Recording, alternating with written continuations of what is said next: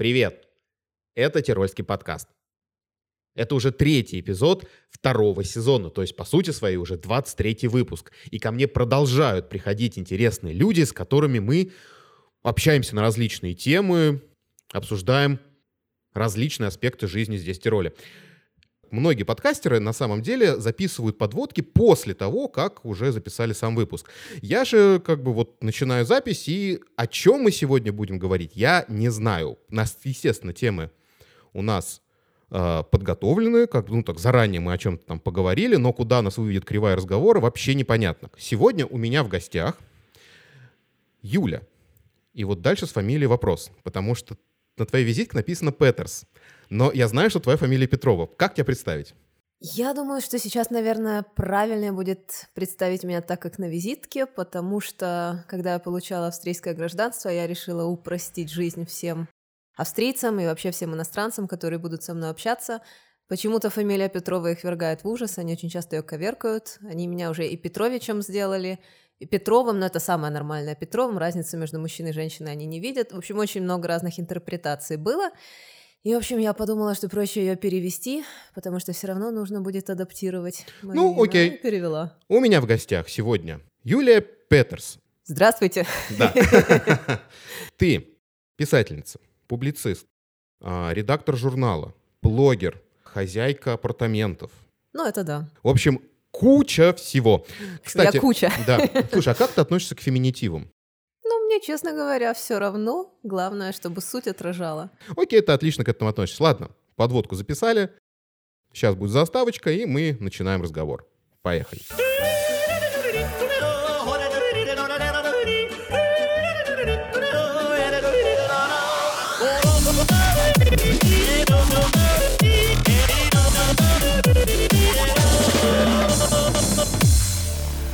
Юля, еще раз привет. Еще раз здравствуйте. Давай начнем с самого начала. Давай начнем с твоего переезда сюда. Потому что, как я помню и как я понимаю, твоя кривая, она вела через много мест и стран, да, сюда, в Тироль к нам. Да, моя кривая была чрезвычайно кривая.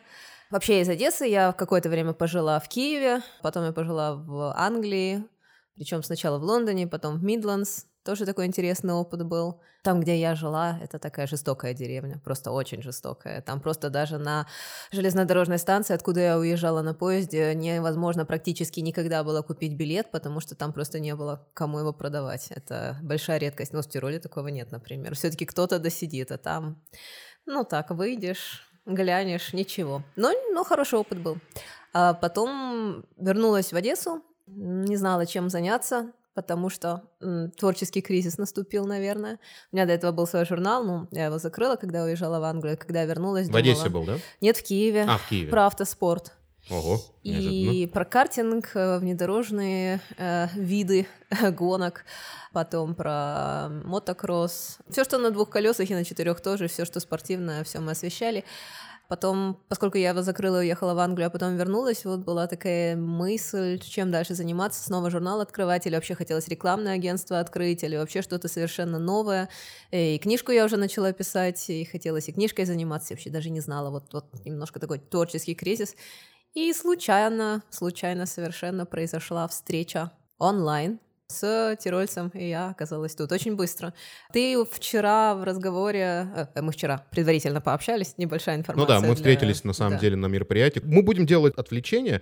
Чем мне нравится в Австрии, здесь идет поддержка молодых предпринимателей. А мы с тобой все-таки как бы пока молодые и пока предприниматели. Дай бог, чтобы да. мы ими оставались. да. Ты, соответственно, проводишь разные мероприятия, в том числе такие, как вчера. Мы вчера катались на лыжах все вместе. И ужинали, точнее, обедали. Да, и обедали все вместе. И вот, соответственно, там мы с Юлей встретились и еще раз обсудили, чем мы будем говорить на подкасте. Да, ты упомянул э, в разговоре, э, что ты со многими людьми общался, и одна из э, гостей, одна из женщин, она вышла замуж за своего будущего мужа, буквально приняла решение об этом через 10 дней после знакомства. Но у меня приблизительно срок был такой же, если честно. Я Помню, что ну, во время второй встречи он мне сделал предложение. Мы тоже, а, ну, мы общались, наверное, недели две, но перед этим виделись один раз, там, два дня. И вот он приехал снова в гости и приехал уже сделать предложение, и оказалось, что уже он там все договорился. Когда я сказала, ну, да, он говорит, а ты знаешь, когда у нас свадьба? Вот, такого-то числа. То есть он уже договорился, там вопросов как бы даже не возникало, поэтому такая инфо- интересная информация. Я думала, что она немножко похожа на историю Золушки, что я попала в сказку, а потом оказалось, что я попала в фильм «Пила», триллер или что-то такое. Не ну, в ту сказку ты попала, да? ну, То есть я это сравню с синей бородой, себе. да? Вот в чем-то может быть, кстати, да, большой дом, и за каждой комнатой скрывается не пойми что, да. Тогда тебе такой вопрос. Ты по своей сути рискованный человек? Ну, хотела сказать, да, да, была, но да, и осталась тоже, да, значит, Ну, это Просто да. вот для меня подобная история, ну, в голове не укладывается, честно. У меня уже тоже не укладывается, но тем не менее. Ты развелась же. Да, конечно. Вот. Я просто к тому, что сейчас это можно уже воспринимать как-то так. Это по прошествии времени как такая не очень веселое приключение, но тогда это, я думаю, это было прям все жесть-жесть какая-то история, да? Сейчас мне, наоборот, веселее вспоминать Я об про это этом. говорю. Да, сейчас я, наоборот, очень даже веселюсь и смеюсь, когда про это рассказываю. Даже сейчас улыбаюсь, сижу. Это получилась такая некая возможность переехать сюда. Ты, в принципе, здесь осталась. Ты уже гражданка Австрии. а, то есть здесь уже как минимум больше 10 лет. Вот 10 лет как раз в прошлом году было. Вот, да, да, да, больше да. 10. Уже Ну, как то есть- раз пошел 11 А в Великобритании сколько ты жила, если не секрет? Ну, я там наездами была, в общем, в целом два года, но получалось, что сначала я в Лондон уехала надолго, на полгода, почти, почти. Но как бы у меня виза была на полгода, уехала там месяцев пять пробыла, если я не ошибаюсь. А вот потом вернулась домой, но поскольку у меня там тоже друг появился, то я уже к нему вот начала ездить в Мидландс, собственно говоря, и поэтому возвращалась уже к нему, и визу продлевала, и мы еще в этот промежуток времени успели покататься хорошо по Азии, я еще потом успела поработать э, вместе с некоторыми европейскими компаниями в направлении там маркетинга и развития с Европейской Федерацией по бильярду. И вроде как я жила в Англии, но при этом я еще много ездила и много видела. Но я это называю английским периодом, наверное, так. Я все время туда возвращалась. Не, ну просто к тому, что я лично, когда переехал, как-то я начал потихонечку туда переезжать и мысленно в том числе. То есть, когда я говорю домой, это я говорю сюда домой, да. То есть многие мигранты, которые переехали сюда тысячу лет назад, они говорят, ну все, мы поехали сейчас, поедем домой, съездим на лето. А, Это значит, они поедут в Россию куда-то к себе. И вот у меня уже как бы другая история. Я если, если еду в Россию, то я говорю, еду к родителям. И вот, как я понимаю, все-таки Англия была для тебя какая-то рабочая площадка, и ты домой возвращалась в Киев. Одессу. Я из Одессы переехала в Киев, а Ну потом нет, я, ну, я, вернулась в ну, на Украину, окей. Да, да, да. А, а то сейчас здесь, по сути своей, если ты спросишь, где твой дом сейчас, то он буквально здесь. Вот, ну не конкретно здесь, в бюро, да, у меня оно в Тироле. Так сложно сказать, потому что вот первые э, шесть лет, наверное, жизни в Тироле, это был тяжелый период становления. Меня вообще все время тянуло назад уехать, если честно. Но сейчас понятно, что я уже совсем не уеду, но в принципе, вот если я куда-то уезжаю с Тироля, и потом там меня спрашивают, когда ты поедешь домой, у меня иногда, что они меня про Одессу спрашивают, иногда, может, про Тироль. И я и то, и то домом называю, у меня такое смешение. это двойной дом, да, такой? Да, потому что после вот этих шести лет первых тяжелых я начала все больше и больше возвращаться в Одессу. У меня был такой период, когда вообще туда не ездила почти год. Потом еще там один раз в год было, по-моему, два года подряд. Ну, Я вообще не чаще езжу. Нет, я сейчас 4-5 раз езжу. Для меня это как? Я два месяца уже не была в Одессе. И чем больше, чем чаще ездишь, чем больше скучаешь по своей семье, как-то хочешь всех увидеть. Ну, у меня так. И если я там уже три месяца их не увижу сейчас, то они там, о, как тебя давно не было, а до этого там год не было, о, приехала, здорово. И вот у нас как-то наоборот сближение пошло. Ну, Может, просто из-за того, что спало какое-то напряжение, мне не нужно там, вот, у меня сейчас паспорт, у меня сейчас нужно это сделать, это, это. Все, чего я хотела достичь в Тироле, наверное, все уже отмечено галочками, пока что никаких новых э, планов. Именно вот здесь, вот с привязкой к месту, поэтому я себе позволяю немножко так разбрасываться, ага. да, по территориально и возвращаться и туда домой. И сейчас я больше тот дом ценю, чем когда я уехала. Потому что, когда я уезжала, то у меня не было особой связи с Украиной. А сейчас наоборот. Я горжусь, и я всем рассказываю, смотрите, Одесса, поехали со мной. И многих, кстати, возила, и всем нравилось. Не, ну Одесса красивый город. Здесь-то вообще как бы спорить даже бессмысленно. Совершенно другое. Море и горы — это настолько полярные Абсолютно, да. понятия. Горы это всегда было не мое, но я когда отсюда уезжаю, и потом я, допустим, возвращаюсь через какое-то время, там пару недель, все-таки я чувствую, что уже и горы немножко мне родными стали. Я по ним тоже скучаю, но море все-таки на первом месте. Ты в свои сложные периоды, вот в эти вот, которые ты сейчас рассказывала, написал две книги аж. В двух словах расскажи. В двух словах. Две книги. Первая про жизнь в Англии, вторая про жизнь в Австрии, э, основанные на реальных событиях, но не сто процентов, э, кое-что э, адаптировано, причем мне иногда уже сложно вспомнить, что было на самом деле, что адаптировано, потому что я начинаю думать, так, а это я немножко приукрасила или нет. Но особо я не приукрашала, может быть, преуменьшала, чтобы людей сильно не пугать, потому что там даже сейчас иногда мне кто-то пишет, ой, боже, как ты там пережила это все. Я говорю, так это самое интересное осталось за кадром, но такое прям даже писать нельзя. Особенно первое, да там вообще ничего страшного нет. Там просто обычная история, переехал человек за границу, что-то не получилось, что-то в общении, может быть, не сложилось, там никаких ни, ни криминальных историй, ничего, но там, ох, какое выпало на твою долю испытание. Да, ну ладно, хорошо. Говорю, да, они, называются, они же у тебя называются первая ничья по-английски, вторая ничья по а Вторая брак по-австрийски. Брак по-австрийски, И там да. они, это мне даже подсказывало издательство, и мой менеджер тогдашний, потому что это было концептуально. Каждое слово из вот этих вот двух, это такое слово, которое имеет два значения, uh-huh, что uh-huh. ничья может, она никому не принадлежит, а может, она никому играла не в Нет, а может, она играла в игру, и никто не выиграл, ничья или ничья. А, о, о, это они так закрутили. Вот они куда пошли-то. Ага. И потом под это уже подгонялась вторая книга и второе название, потому что вторую, первая там у меня уже была написана, потом первая вышла, и вторую уже я написала, чтобы ее именно издавали вот в этой серии. И там уже было брак, ну, как говорится, хорошую вещь браком не назовешь, Мгм, или мгм. может быть это брак, а может это что-то плохое, может это свадьба, вот это опять же было. Там еще третья должна была быть, остаться в живых, но там ни игры слов, ничего, и в результате, э, поскольку история до сих пор пишется, и она еще на самом деле не закончилась, эм, ну, пока что у нас там разошлись э, творческие видения с тогдашним менеджером, и как-то я ушла в написание журнала, о котором мы, наверное, сейчас будем дальше говорить. Будем, конечно. И поэтому как-то не сложилось. Хотя стоило бы, конечно, дописать, но что-то я вылетела из этого творческого настроя. Слушай, но вот опять же говорится, что художник должен быть голодным. И в том числе голодный на позитив. То есть э, такое ощущение, что складывается, что человек вот в самые неспокойные моменты своей жизни как раз вот к творчеству вот вперед, туда, вперед. То есть ты сейчас говоришь, что ты немножко успокоилась, все планчики выплюнула, расслабилась. Может быть, именно поэтому сейчас вот тебе не очень хочется писать именно о чем-то хорошем. О чем-то, в В принципе. принципе, да. Тут замечательную цитату можно встроить моего любимого музыканта, барабанщика группы Queen Роджера Тейлора, который сказал, что писать, я думаю, нужно, когда у тебя две эмоции. Это злость или обида, или расстройство. Anger or sadness. Злость или печаль, даже вот так. Ну, у меня в последнее время злости и печали нет. Но тогда тоже не было, Слушай, тогда ну, была э, печаль. С одной стороны, может, это хорошо. Да, поэтому я хочу написать что-то доброе и хорошее. Вообще, я детскую книжку уже 4 года мучаю, но просто я ее тогда уже написала, я ее еще хочу сама иллюстрировать. Вот там Мгм. проблема, потому что я половину сделала, а половина просто времени нет. Там животные всякие, их нужно рисовать, там всякие эти существа из сказок тоже, всякие эльфы, ведьмы.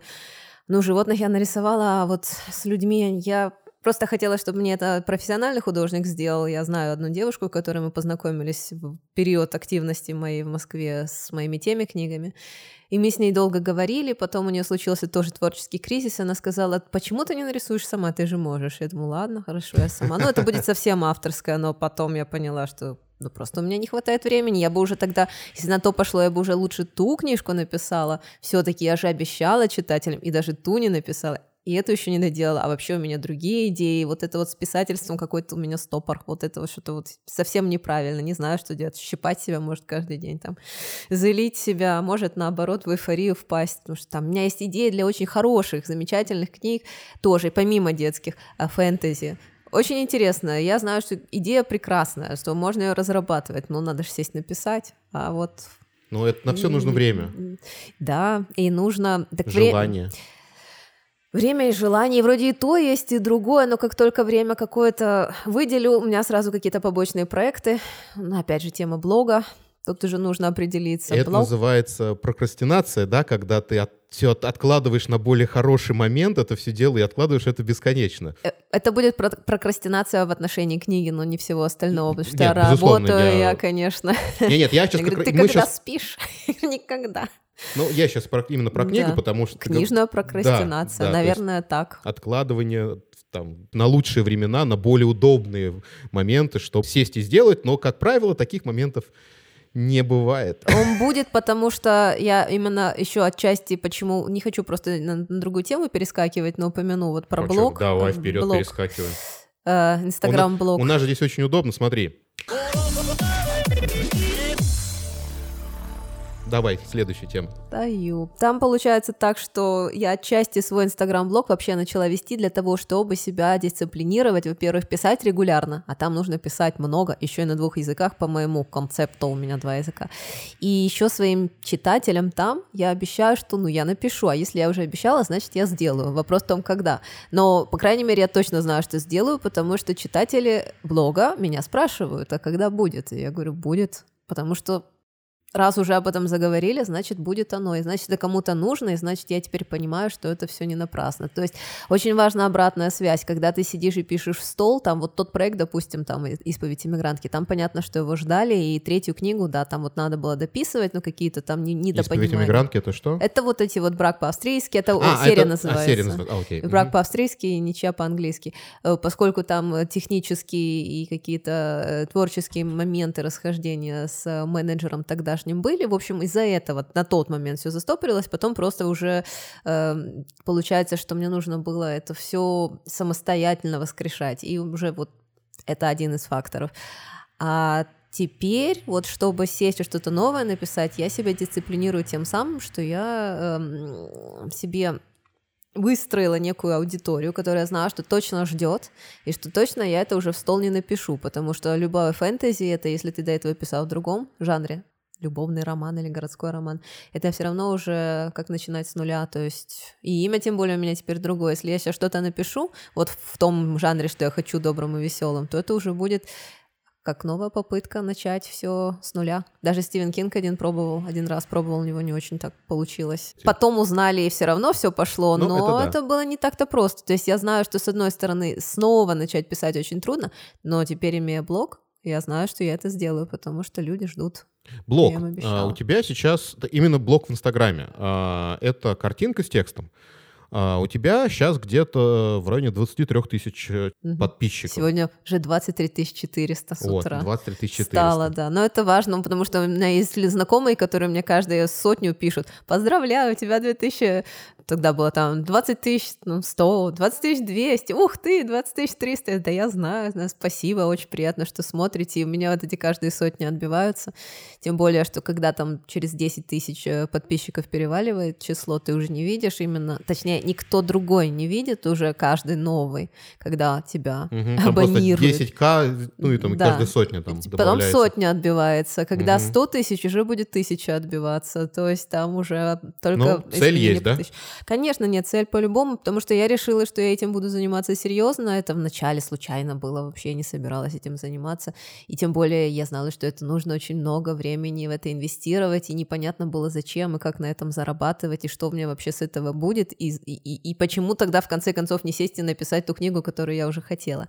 А Оно как-то само пошло. Фотографии были в связи с модельной деятельностью также. Фотографии можно было ставить бесконечно. Материал был. Конечно, нужно найти форму подачи. И вначале просто такие фотографии, потом фотографии Тироля я ставила тоже, потом фотографии, ну, как все делают, еды, там какой-нибудь картинки, которые я нарисовала. Постепенно как-то вырабатывается уже структура, и уже я начинаю понимать, что людям интересно, и на что они отзываются. И постепенно вот я пришла к тому, что, во-первых, это нужно делать регулярно. Во-вторых, это, пожалуй, самое лучшее из всего, что я когда-либо сделала. Это мне при- приносит невероятное удовольствие. Это как маленькие книжечки. И сразу же, сразу же реакция от аудитории. Мгновенная. Я вижу, кто с какой стороны посмотрел, кому что понравилось. Они могут мне написать лично, могут прокомментировать, оставить какие-то пожелания. И оно живое все. И это здорово. И Не, да, мне нравится главное, этим заниматься. Главное, да. чтобы приносило удовольствие, потому Да. что я под, подозреваю, что есть люди, которым это уже поднадоело. То есть, э, грубо говоря, блогинг вот в том виде в Инстаграме, в котором я сейчас, или влогинг на Ютьюбе, это, по сути, такой э, моральный физический эксбиционизм. Если присмотреться на инстаграмовский современный блогинг, я могу ошибаться, но у меня вот складывается именно такое ощущение. Миллионники — это актеры, актрисы, музыканты, музыкантши и красивые девочки, которые продают себя, ну, не себя конкретно, да, а продают свои изображения, то есть некий такой секс продает их блог в том числе. И у тебя тоже достаточно таких фотографий. Я от этого постепенно ухожу, но может это был такой прием, и даже, наверное, не может, это действительно был такой прием, чтобы аудиторию наработать, но в какой-то момент, конечно, этого уже недостаточно, чтобы они просто лайкали и писали, как здорово, как красиво. Я уже пробую, наоборот, уходить на какие-то репортажные съемки, когда что-то происходит, и мы что-то делаем на фотографии. И даже я желательно, чтобы была не одна. Раньше я была в основном только со своей собачкой, может быть, и все. Ну, мама пару раз появлялась по маминому согласию. Маме очень понравилось. Кстати, она тоже в свое время завела блог, но поскольку ставить туда должна была я, она мне присылала фотографию, а я это все еще должна была ставить, раскручивать. Но я раскрутила там до 500 подписчиков быстренько, но у меня просто времени нет, ну, не хватает. И тем более нужно там уже потом начинать хорошие фотографии делать. Скажем так, я думаю, что, во-первых, раскрутить можно кого угодно, если правильно к этому подойти, потому что я с точки зрения маркетинга еще на все смотрю, у меня образование профильное, вот в этом я что-то немножко понимаю. И если бы я хотела сделать из мамы звезду Инстаграма, то мы могли бы работать на маму, допустим, чтобы я за нее писала, или чтобы она мне говорила, что нужно, что отфотографировать, я бы ставила перед камерой. И мы бы сделали, я думаю, что там даже интереснее, потому что в определенном возрасте уже таких людей нет, которые занимаются, или их очень мало, и наоборот, интересно за ними наблюдать. Если, если кто-то там старше 40 что-то пишет регулярно, фотографируется, показывает какую-то интересную жизнь, не обязательно красивую, интересную, можно, господи, у себя во дворе там выйти красиво сфотографироваться, и людям будет или просто что-то рассказать, что ты думаешь. Если мысли эти попадают в точку, что-то задевают, другие будут за тобой идти. Давай вернемся немножко офлайн. Ты принесла с собой журнал, который ты выпускала здесь в качестве редактора. А, называется «Протироль». Мы решили не заморачиваться. По-русски при этом называется. То есть, в принципе, целевая аудитория — это туристы, которые приезжают сюда, и это бесплатная история, которую люди могут получить в аэропортах, на вокзалах, просто вот взять, в почитать отелях, в в отелях, в ресторанах. Как вообще пришла идея? Идея пришла потому, что я в свое время занималась туристами, то есть я... Это здесь называется Райза Бетроя. Я организовывала им э, пребывание в Тироле. Ну, я называю это консьерж-сервис, то есть, Ну, когда да. ты... Я человек для всего. Да. То есть, и все услуги, которые не запросят, Мгм. ты либо найдешь исполнителя, либо сама Мгм. сделаешь. Ну, это Да, консьерж-сервис да, чего я только не находила. Я даже елку один раз нашла 31 декабря. Это же невозможно в Тироле. Они же уже не продают 31 а мне надо было найти в отель елку, чтобы Новый год праздновали, прям по-настоящему. Я много чего находила, да. И Подошла? Э, да, конечно, я ее перевезла из э, одного бицирка в другой, из одного города в другой. и да, Давай сейчас для тех, кто не знает, а, европейцы в принципе своем, у них основной праздник это Рождество, которое происходит 24 декабря, и после этого как бы так до празднования и, в принципе, Новый год это такая, это не семейный праздник, это абсолютно праздник вес- веселья, вечеринок, и народ уходит тусить. И рождественское дерево, та самая новогодняя елочка, не новогодняя совсем, заканчиваются продавать 24 декабря, и 1 января, по-моему, их уже выбрасывают. По-моему, третьего, когда короли приходят эти, ну что-то там. Ну, в общем, я к тому, что Скоро реально после 31 Нового года, декабря да. купить елку в Европе, я думаю, нереально вообще. Из квартиры украсть можно только у кого-то, у кого еще стоит. Ну вот только так да, нет. если. Нет, мне бэушную продали. Ну, естественно. Я договорилась. Ну, потому что людей нужно знать, да, я позвонила по всем своим знакомым, у кого есть елка, кто может ее еще до этих королей, до трех королей, до этой, даты.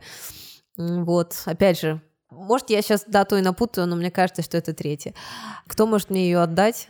И мне вот один человек сказал, что можешь ко мне приезжать, надо было ехать далеко.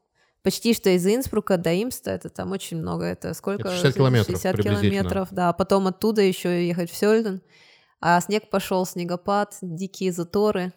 Пришлось цепи одевать. Это елка дурацкая на всю машину у меня там испачкала. Аж старые уже начали иголки осыпаться. Это было замечательно. Но нашла. Давай сейчас сделаем немножко отступление, расскажу. Тироль — это по сути своей, если вот так вот сверху взглянуть, похож на скелет рыбы. То есть центральная одна долина, от которой в разные стороны расходятся долины более маленькие. И чем меньше долина, тем она выше идет в горы, и тем больше снега выпадает зимой. Есть прямо специальный знак, обязательно цепи. Если идут снег, ты в горы не всегда можешь подняться. Здесь шипы запрещены, естественно, они, кстати, тоже не очень помогают. И, в общем, люди возят с собой цепи. Да, да. Мне тогда удалось поупражняться в надевании цепей, да я и съехать с горы не могла. Я, А, ну я да, еще есть- была на горе перед этим. Просто нет, здесь недалеко, в Тельсе, но я, во-первых, съехать не могла, а во-вторых, потом дальше проехать. Это был жуткий снегопад. Мне, как всегда, повезло.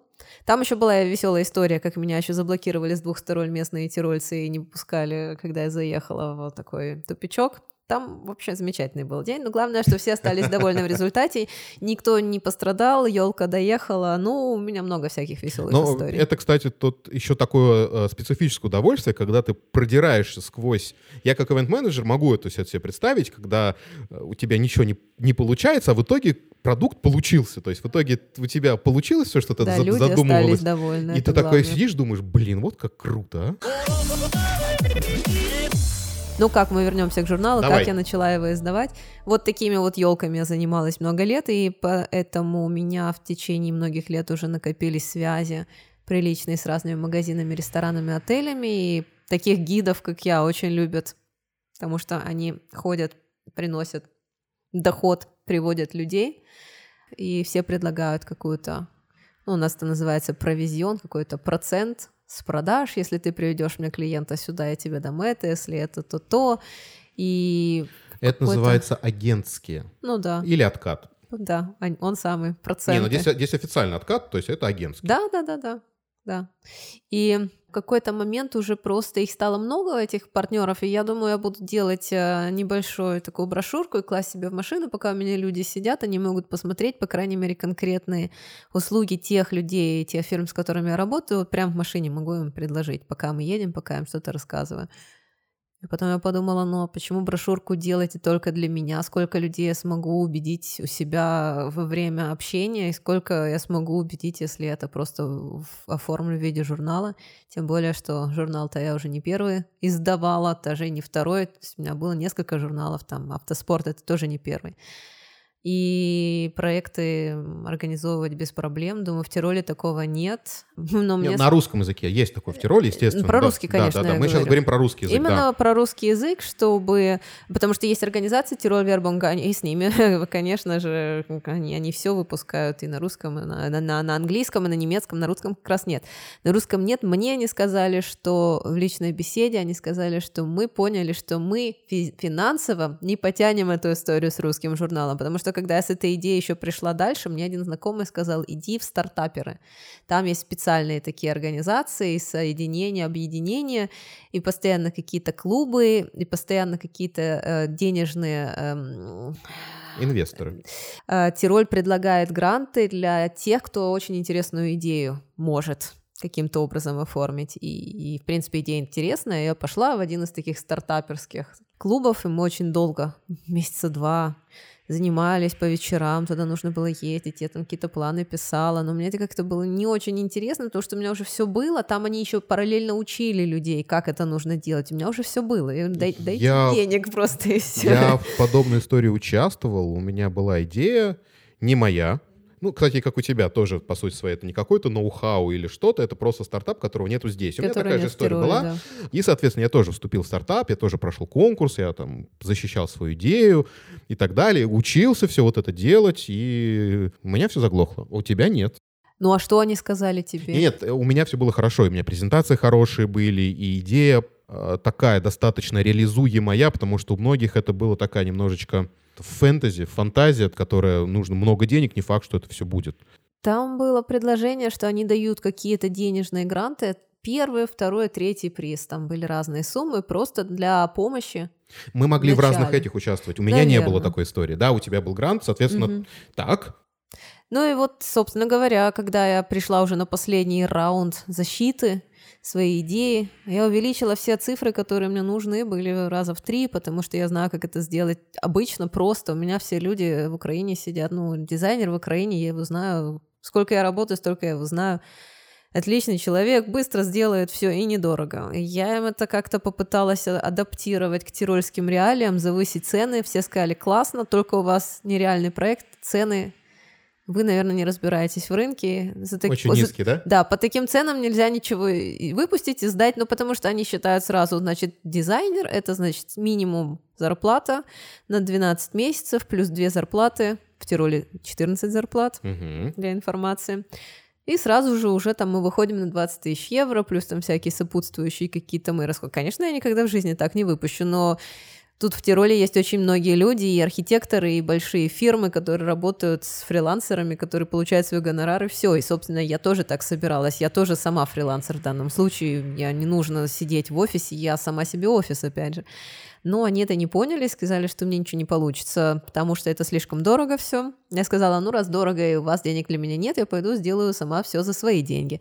Но первым делом все равно я пошла вот в Тироль Вербум, которые такие замечательные, и у них все в руках сконцентрировано, вся реклама тирольская и бюджеты тоже. Слава богу, мы друг друга поняли замечательно сразу, и оно пошло. Не то чтобы они сказали, мы выпустим тебе журнал, они просто купили у меня хорошее рекламное место. Но это было очень хорошее подспорье, и с этого стартанули мы. Я уже знала, что, по крайней мере, я его издам, и я заплачу услуги своего дизайнера. И, в принципе, тогда уже дальше у меня были немножко развязаны руки, я могу уже там творчески что-то думать дальше, потому что, по крайней мере, я сама уже не нахожусь в опасности, что мне придется слишком много денег тратить на это, на все. Давай так, это все-таки не журнал, не периодика, это такой некий да, альманах, который да. выходит раз, раз в год. год да. Соответственно, там много рекламы, вот что логично. Поэтому мы и живем, что раз в год больше нет смысла. Ну, а больше, правда, нет смысла. То есть ты, соответственно, пишешь о тех местах интересных, которые могут заинтересовать среднего зрителя. Ну, например, там, я не знаю, у нас в Тироле э, можно снять пивную баню. Я, к примеру, очень редко где в мире можно поплавать в пиве. Да, да, вот такие вот вещи, они ну, очень вот такие, интересны. Да, к примеру. Это последний сейчас ты номер в руках держишь у да, себя. При, ну, вот сейчас мы делаем самый последний, а до этого сделали вот номер четвертый, я его сейчас держу в руках. Ну вот если так пробежаться по темам, я стараюсь, я же немножко еще адепт Тироля, такой бессребренник. Ну, мне многие говорят, зачем ты это делаешь? В первую очередь, все-таки мне хотелось немножко сюда людей подтянуть и постараться как-то Тироль прорекламировать. Не то чтобы только это была цель, но я хотела в том числе это сделать, потому что, ну, мне как-то уже тоже вот про тему «Вторая Родина» у меня какая-то гордость. Я хочу, чтобы ехали именно сюда, а не куда-нибудь там в Южный Тироль или в Италию или во Францию. Мне хотелось, чтобы сюда ехали. И, соответственно, тут отчасти уже и патриотизм какой-то э, говорит, и желание, конечно, уже не, не в последнюю очередь тоже создать проект, который принесет прибыль, но все-таки тут, тут двойная мотивация. То есть это не чистая прибыль, Тироль, а именно вот хочется. И я обязательно в каждом номере что-то такое, почему именно в Тироль нужно ехать, что здесь такого особенного и хорошего. И это бесплатные статьи, это моя собственная инициатива. И, собственно, вот а, в предыдущем номере с этого все началось. Почему именно Тироль? Мы описывали, в чем преимущество по сравнению с другими местами в Австрии и с другими странами. Дальше есть описание различных регионов, характеристика различных регионов, что можно там делать, э, какие там есть склоны, какие трассы, какой активный отдых там возможен. Статьи про то, как защищаться от лавин, как э, предотвращать э, травмы. То есть много такой практической информации, которая нужна людям, которые катаются на лыжах, собственно uh-huh, говоря, uh-huh. И, и для их же безопасности. Обзор э, ледников, рассказы снова про различные регионы, про Инсбрук, про традиции Тироля, про конкретные заведения, но это уже реклама, не без этого, но мы стараемся и много бесплатной информации публиковать, небольшой тирольский разговор, не какие-то исторические факты, про продукты. Ну, в общем, это для того, есть, чтобы да. было не просто познавательно, но просто еще интересно, просто так вот почитать что-нибудь такое вот. Ну, это правильно, да, на самом деле, потому что иногда бывает, что что-то берешь рекламный журнал, понятно, что он рекламный, но прям, ну, там реклама на рекламе, там 10% текстов, а все остальное реклама. Ну, такое же невозможно смотреть, читать. Стараемся как-то завлекать. Ну, здесь вот нужен, да, да какой-то баланс, и я думаю, что он есть в журнале. Соответственно, Я оставлю контакты в описании подкаста на журнал. Э, сайт журнала я его выкладываю на ES uu. Ну вот мы туда. Да, это онлайн-портал, где можно читать прессу. Собственно, там ну, соответственно, да, прямую, прямую ссылку дадим. Соответственно, вы можете почитать, посмотреть, что мы вас не обманываем совсем. А, давай, знаешь, о чем поговорим? А, ведь я понимаю то, что ты сейчас занимаешься блогом, и пока еще до зарабатывания денег, еще пока все впереди, скажем так, мягко. А пока ты только вкладываешь туда силы, время и деньги. А чем же ты сейчас зарабатываешь? Давай вот так вот. Насчет блога нет. Я поставила себе такую цель не вкладывать в него деньги, я вкладываю в него только силы и время, потому что я считаю, что вкладывать что-то во что-то, что я еще не знаю, как это бьется. С самого начала, когда я только вот только запускала это все именно по-серьезному, когда я поняла, что я буду заниматься блогом. Нет, я принципиально решила, что деньги я не буду вкладывать вообще никакие. Я только маркетинговыми какими-то путями буду его раскручивать своей собственной скажем так, харизмой, своим собственным каким-то мнением, возможностью интересно что-то подать, рассказать. Я, опять же говорю, если людям не интересно, они за мной не пойдут, даже если я очень много денег в это вложу. Но если правильно подойти, правильно в процесс раскрутки включиться, то я по-любому смогу найти что-то, чем я заинтересую людей. Просто я когда-нибудь хочу э, организовать мастер-классы, когда я уже смогу сказать, что вот смотрите, я блогер, у меня как минимум 50 тысяч подписчиков, и я сейчас вам расскажу. Многие из 10 начинают рассказывать, мы, мы вам сейчас все покажем. Я тебе больше скажу, что с 500 уже да, прям рассказывают, да, как жить. Да, мы вам сейчас покажем и расскажем, как стать знаменитым блогером. И мне постоянно мне вот такие вот еще пишут, а хотите, чтобы мы увеличили вам количество подписчиков? А на сколько? На 500? Нет, не хочу, я сама за 500 смогу за беспроблемно неделя-другая у меня они будут. Э, нет, я когда дойду до того, чтобы вот эти вот воркшопы, а я хочу их делать, э, организовывать, мне очень важно, честно, откровенно, о чем сказала, мы стараемся быть очень откровенными, чтобы честно и откровенно сказать, что я никогда не оплатила за рекламу, и что я это сделала сама. Если вы хотите сделать сами, то я вам сейчас расскажу как. Но будьте готовы к тому, что это очень долго, тяжело, трудно, нужно постоянно над этим работать. Честно говоря, мне очень хочется на самом деле сейчас попробовать, чисто с экспериментальной точки зрения, что приносит реклама в Инстаграме. Вот именно вот если заплатить за рекламу в Инстаграме, сколько придется этого подписчиков или еще что-то. Но я сделаю это только в том случае, я опять же сама вкладываться не буду. У меня есть подписчики, которые мне очень хотят чем-то помочь. Они мне на Патреоне последнее время, ну, сейчас мы про Patreon еще немножко расскажем, да, это такая словах. платформа, которая позволяет, э, это как краудфандинг для какого-то частного лица или какого-то творца, если людям нравится то, что он делает, они могут его поддержать любой суммой. Одним, ну, это американская система. Одним долларом могут сотни, могут тысячу, сколько угодно.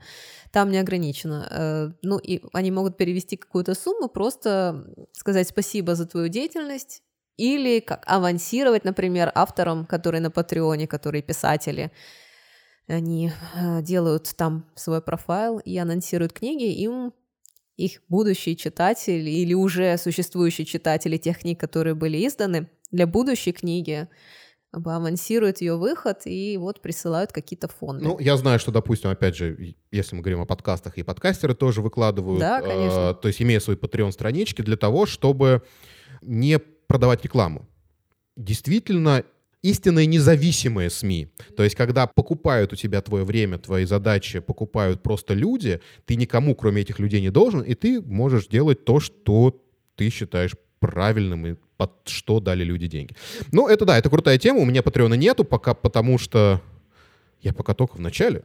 Все впереди, все, все будет. впереди. Нет, страничку я завел, естественно, но на этом все и закончилось. Главное, чтобы они знали, и чтобы люди ждали, и что они не, ну там, хотели... там, там отдельная комьюнити, то есть я это прекрасно понимаю, и, соответственно, нужно дополнительный контент туда же давать, то есть закрыто для тех, кто донатит, то есть дает э, вот эти вот финансовые вливания. Да, да, да, да, ну это цена успеха, скажем так. Ну, я пока подожду. Мы вообще почему про Patreon заговорили, про рекламу? Вот если я когда-либо дам рекламу своего блога, я лучше вот тем людям, которые мне присылают какую-то поддержку моего, моего творчества, хотят э, поддержать, вот я лучше им скажу, что вы сейчас на Патреоне ничего не делаете, просто можете мне, если Дать денег. хотите, нет, рекламу мою про спонсировать, если хотите, чисто с экспериментальной точки зрения. Я не знаю, принесет ли мне это что-то, Поэтому, опять же, я могу и без этого обойтись. Но поскольку есть люди, которые с удовольствием присылают,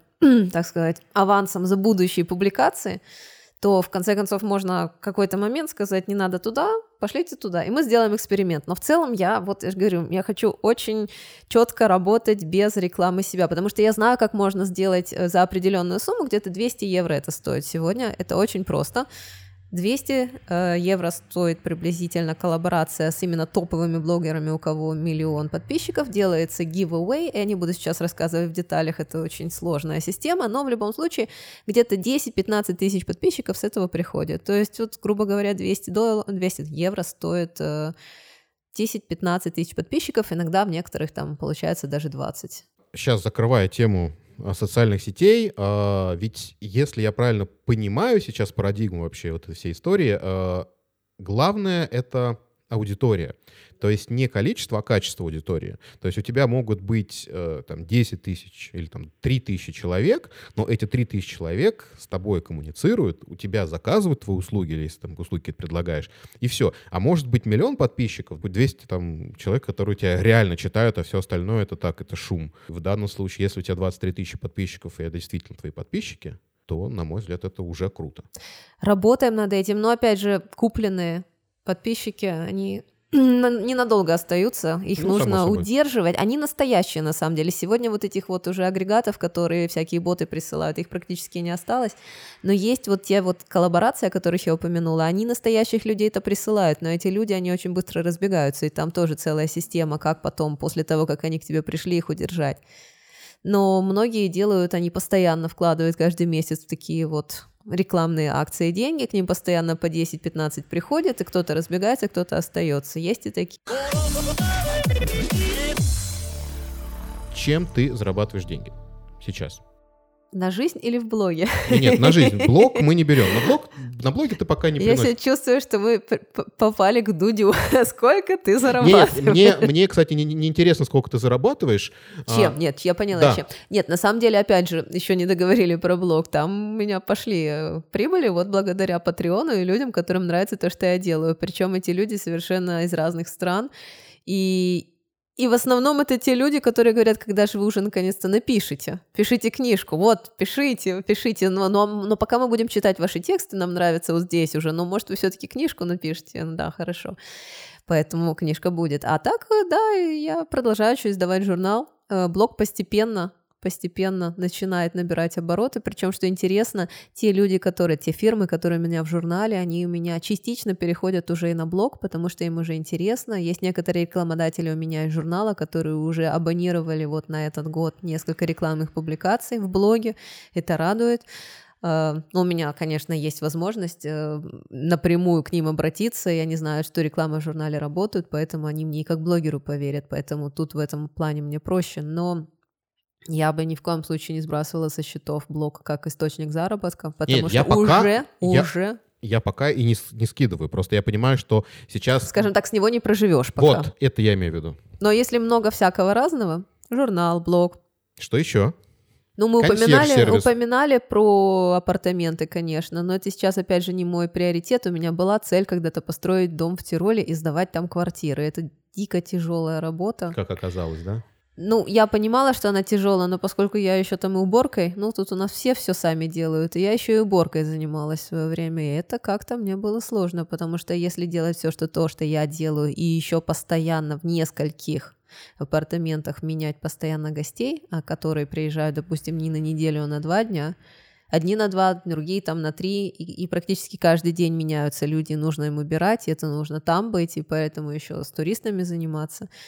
Это сложно, да. Но, собственно говоря, э, скажем так, у меня план на будущее максимально обеспечить себе независимость, и в том числе независимость от места, и все-таки уходить в онлайн больше, тот же блогинг, потому что он дает невероятное чувство свободы. Вот как я начала этим заниматься серьезно, я чувствую, что жизнь заиграла новыми красками. Мне так интересно все. Я себя чувствую так, как будто мне снова 15 лет, и я с радостью бегаю, делаю какие-то дела, эти фотографии. И вроде как многим еще непонятно, что она там сидит с телефоном, играется. На самом деле я узнала других блогеров, с кем я уже поработала. Они настолько серьезно этим занимаются и зарабатывают. Они, правда, много в свое время очень вложили, но они уже и зарабатывают тоже, рекламу другим блогерам продают, там внутреннее общение происходит, там целая комьюнити, я уже в него вошла, столько интересных людей там узнала. То есть на самом деле, и опять же, есть люди, кому за 50, которые этим занимаются, их мало, но я их тоже знаю. Есть люди, которые занимаются этим для своих собак, есть люди, которые занимаются для своей семьи, для своих детей.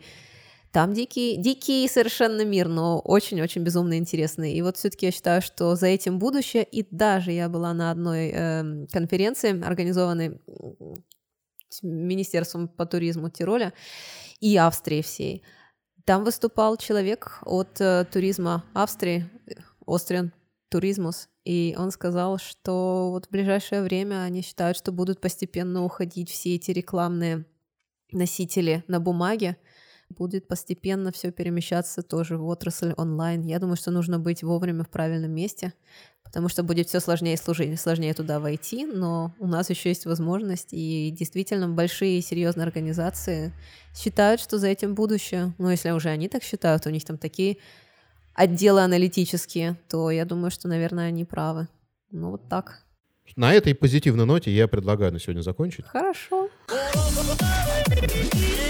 Дорогие друзья, слушайте Терройский подкаст везде, где только можно. Мы есть практически во всех агрегаторах подкастов, которые я нашел на Google Store. Плюс к этому есть в App Store, ну, на Apple подкастах, Google подкастах, CastBox, Breaker и так далее, и так далее, и так далее. Выпуски я также выкладываю на YouTube. Есть группа ВКонтакте, группа в Фейсбуке, канал в Телеграме. В общем, из каждого утюга можно слушать Терройский подкаст, поэтому слушайте, подписывайтесь, ставьте звездочки, лайки, что там делается продвигайте Терройский подкаст дальше. Юль, спасибо тебе огромное, что пришла. Спасибо, что пригласил. Было очень приятно пообщаться. Да. Всем хорошего дня.